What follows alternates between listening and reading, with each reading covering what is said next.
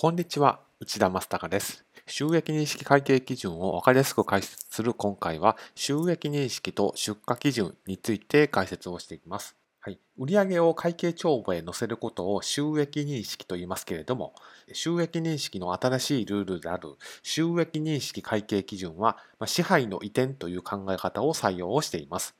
お客さんが商品や製品をコントロールできる状況になったら、売上を会計帳簿へ載せることを認めています。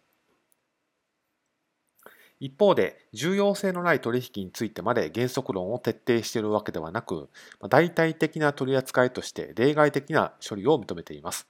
その一つが出荷基準で、要件を満たせば出荷基準が収益認識会計基準でも引き続き容認されていると、そういう状況になっています。厳密に言うと出荷した時点では商品、製品がお客さんのもとへ支配が移転しているとは認められませんので、出荷基準は厳密には支配の移転の要件を満たさないものというのは原則論としてあります。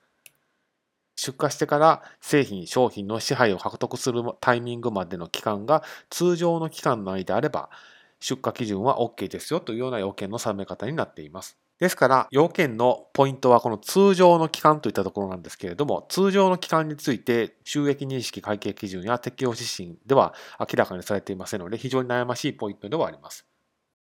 ですので、ま検討ポイントとしては、ま通常の期間っていうのはどれくらいなのかっていうのを、ま会社として判断をすると。いつ支配が移転したのかっていったところは改めて検討しておく必要があります。